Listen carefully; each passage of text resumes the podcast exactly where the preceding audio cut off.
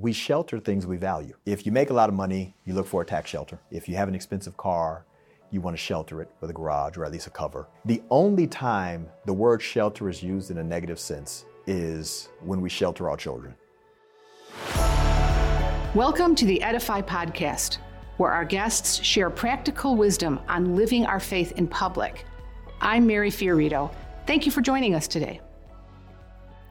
Brian Echevarria is a husband and father from North Carolina who saw the radical ideologies being pushed in public schools and decided to speak up at his local school board meeting and ultimately to run for state office.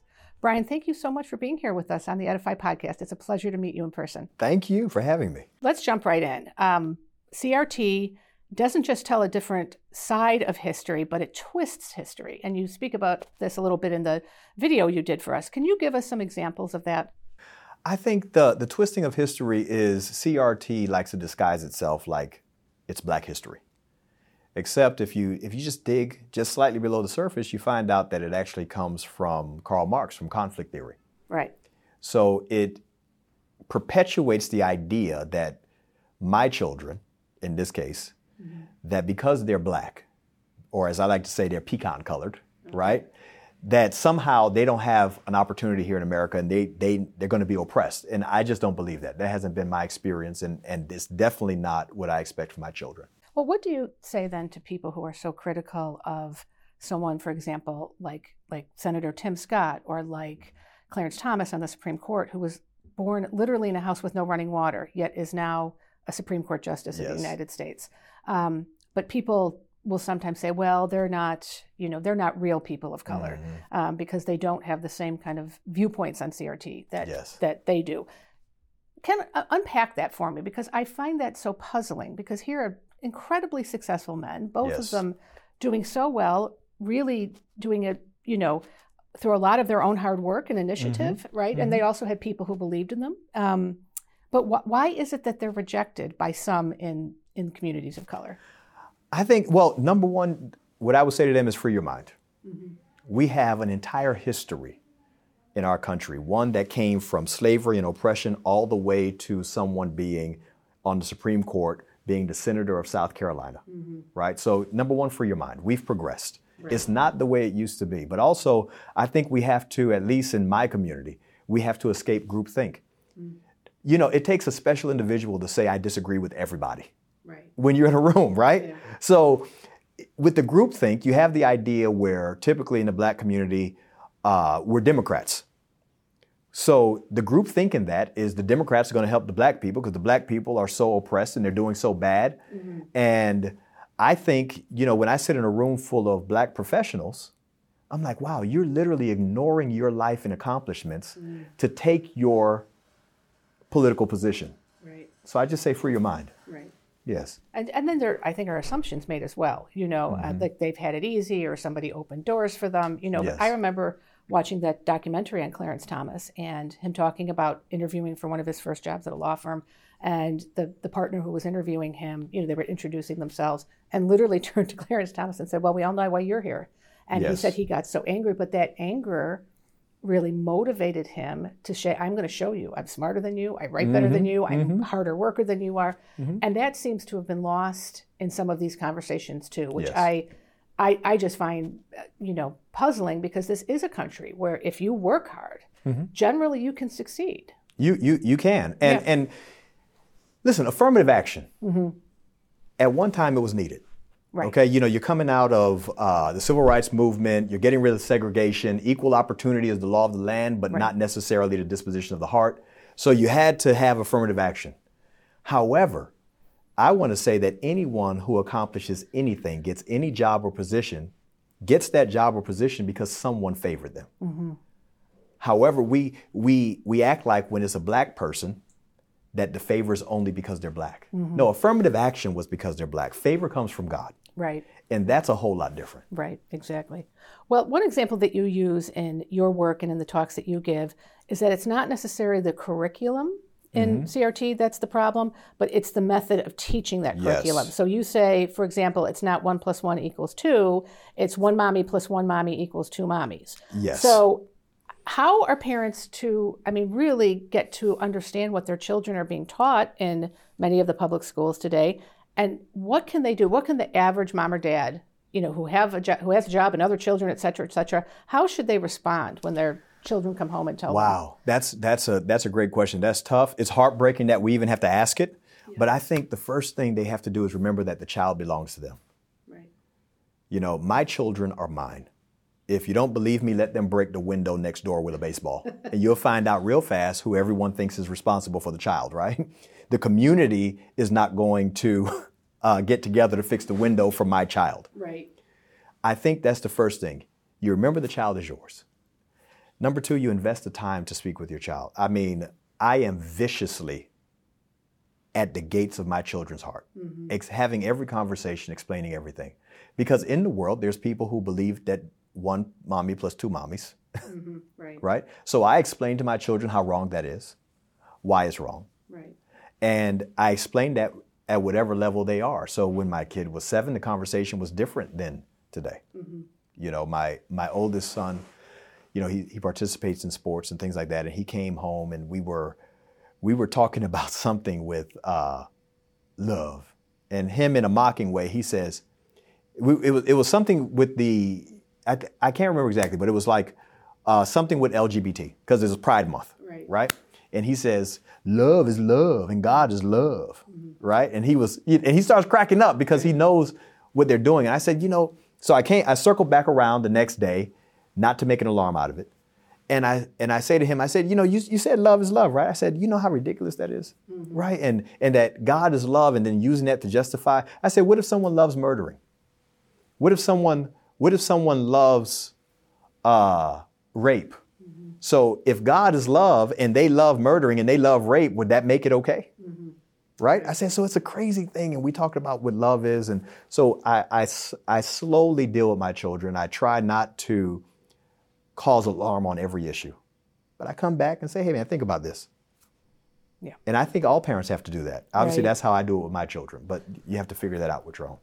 So you say that we shouldn't even have the term parental rights. Is that what you mean when you when you say that? It's ridiculous. Yeah. Like we literally now have a term that says the parents have a right to the children as though it hasn't always been that way. Mm-hmm. It's been that way from the very beginning. Right. The parents are responsible for the children. We've gone so far that now we have to sort of craft laws to affirm that and everyone on earth knows that that is the case already. Yeah. Yeah. Well, so. I think that's a good analogy that you make. If your child breaks, you know, the property of the person next door, you know, it's not going to be the community, right, coming to yes. repair it, generally speaking. So, um, well, you and your wife made the decision to homeschool your yes. children. You know, being a man of faith, I think, uh, you know, my commitment to Jesus Christ, I, I want to, to raise my children.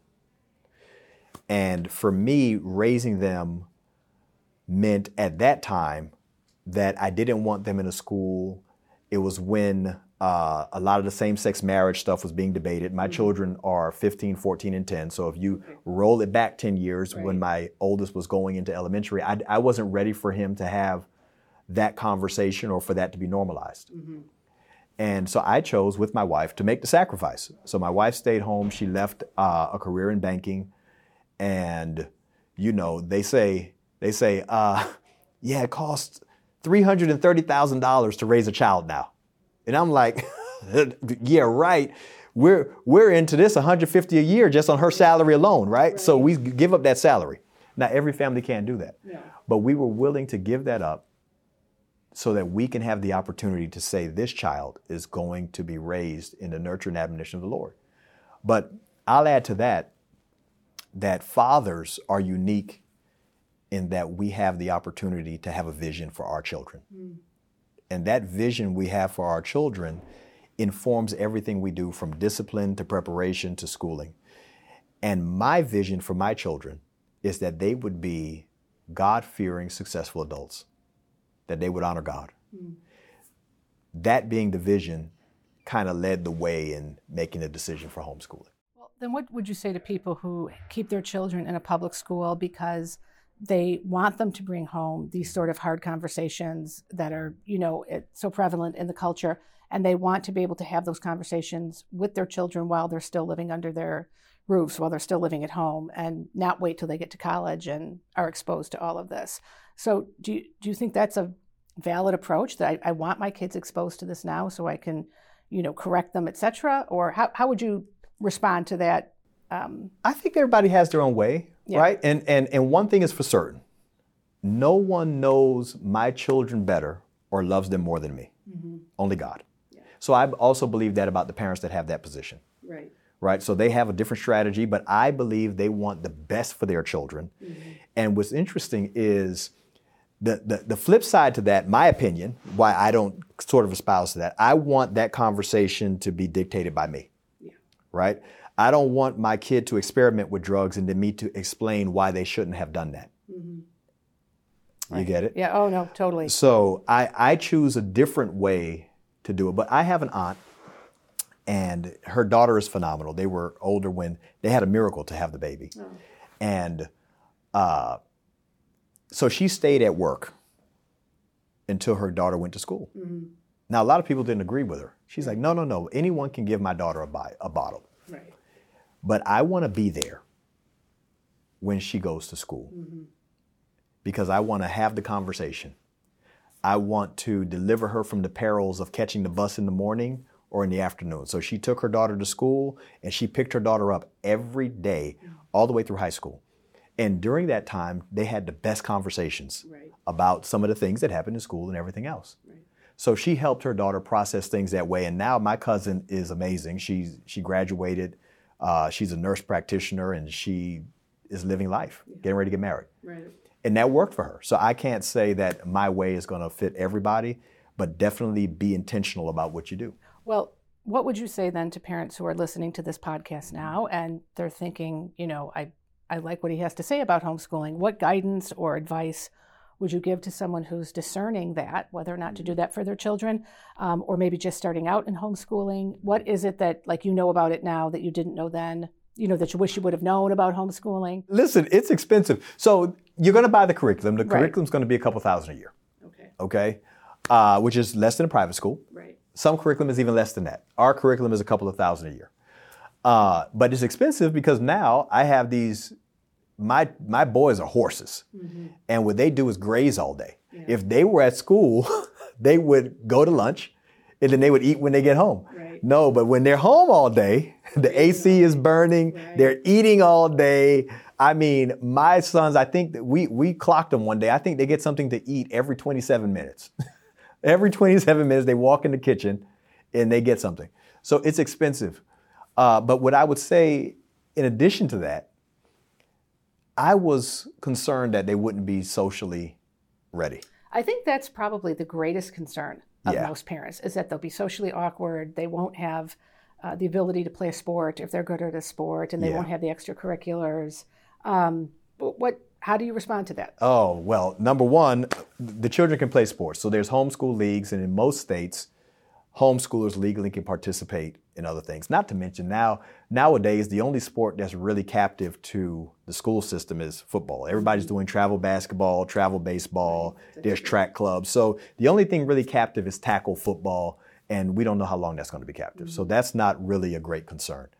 Uh, the second thing is, I am a public school baby. Mm-hmm. And when I was in school, I think we can all agree that we knew some kids who were socially awkward right? Right, sure. Oh, sure. That, that's a universal phenomenon. Yes. Think. Yes. So sending your kid to public school is not going to remedy that, apparently. Mm-hmm. Then when you meet their parents, you know exactly why they're so weird, right? right. so, so right. I mean, yeah. it's true. Yeah. So if you're social, if you're involved in your church, if you have family around, they're going to get all the socializing they need. They're going to be on sports teams or the rec league. Right. The only thing they don't get is distracted education with a teacher who is practically not permitted to discipline right. the children there. So the day, half the day is lost to discipline, yeah. right?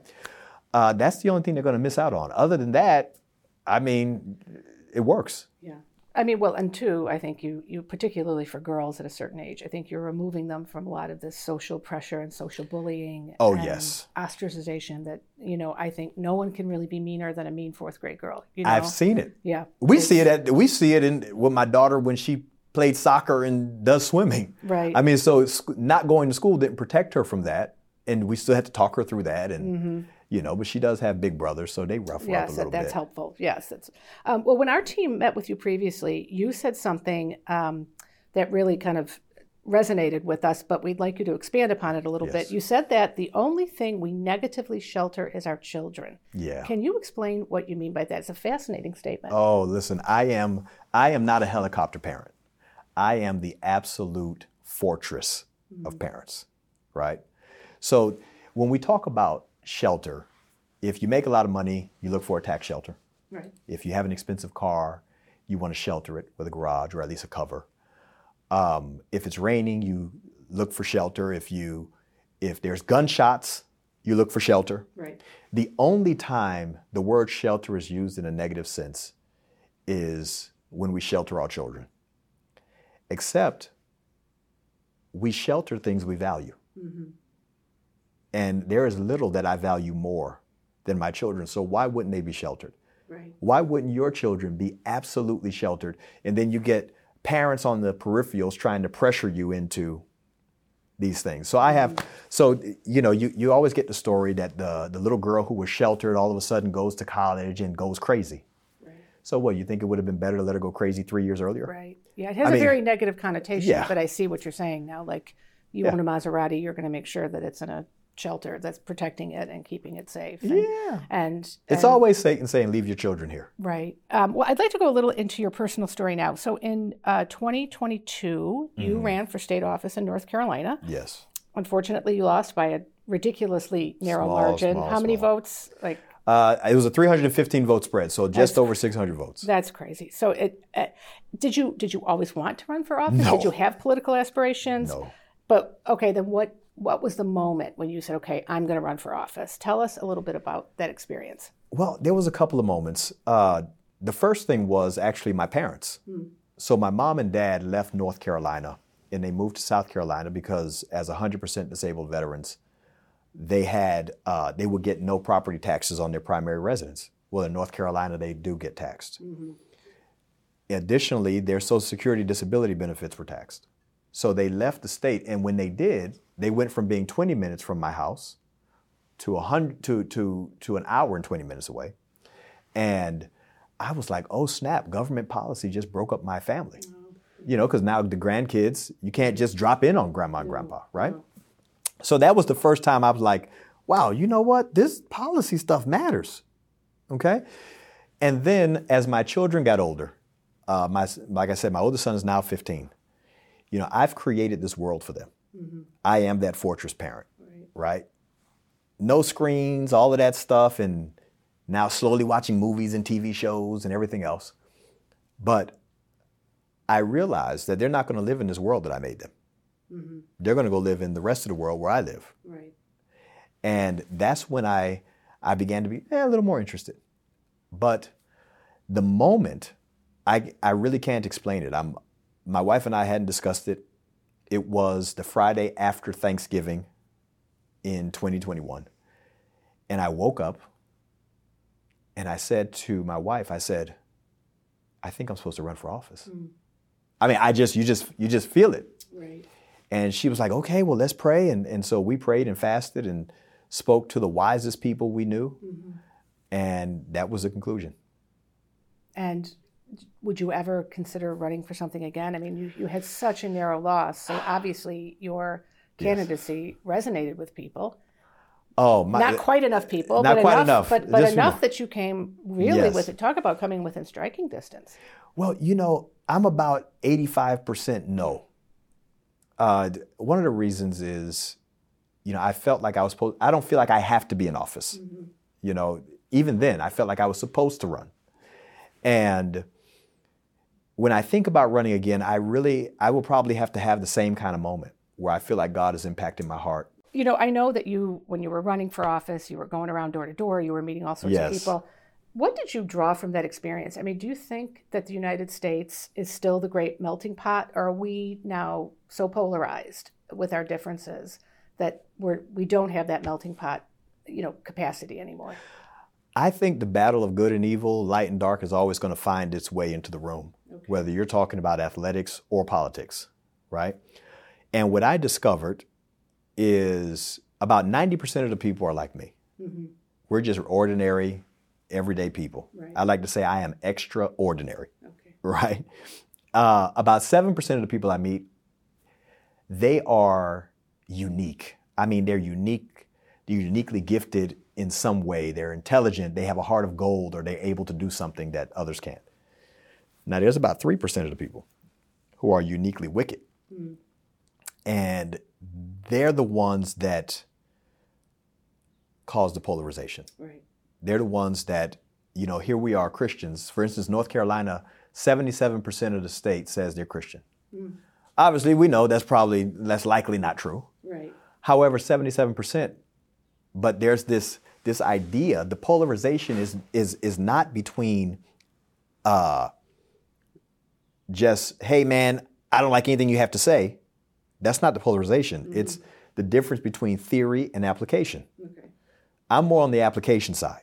So in theory, you tell me, hey, no child should be abused or bullied at school, and you have my 100% support in theory. But then you say, in order for this child not to feel bullied, this young boy needs to go into the locker room with your daughter. And now what happens, the application of this theory is not right. working. Right. And I believe most of society is right here on the application if someone will have the conversation with him. Right. We need to protect him or her. Right.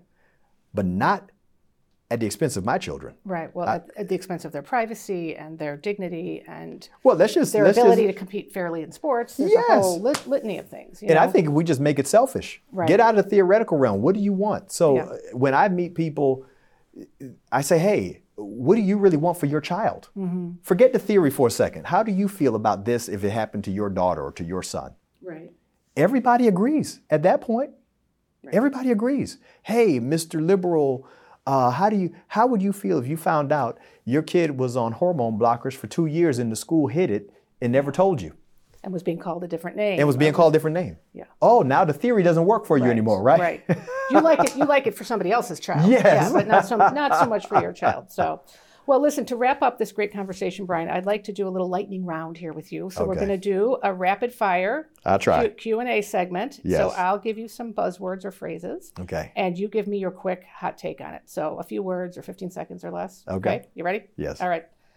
The Black Lives Matter organization. Terrible. Marxist. Okay. Slavery. Terrible and history. Okay. Well, history in America. There's Right. still some on earth. Right. True. Yes. Uh, reparations. Nah. Diversity. I don't qualify anyway. Okay. You why, know, why wouldn't you qualify? because my my family was in British slavery in the Bahamas. I see. Okay. Yeah, so, I wouldn't have been. And this is I, well. That's that's helpful. I didn't know that. So reparations is really only directed towards Yes. people who were um, subjects to American slave populations, that sort of thing. Yes, Okay. it's ridiculous though. I mean, you're going to have people pay for atrocities they didn't commit to people who were not victims. I mean, it's just ridiculous. Diversity, equity, and inclusion (DEI). I think you should say diversity, inclusion, and equity die. Everywhere it goes, just bad things happen. Systemic racism, I don't think that exists. critical race theory. Terrible. It's a big lie. Okay. Public schools. I like them. We need them. Okay.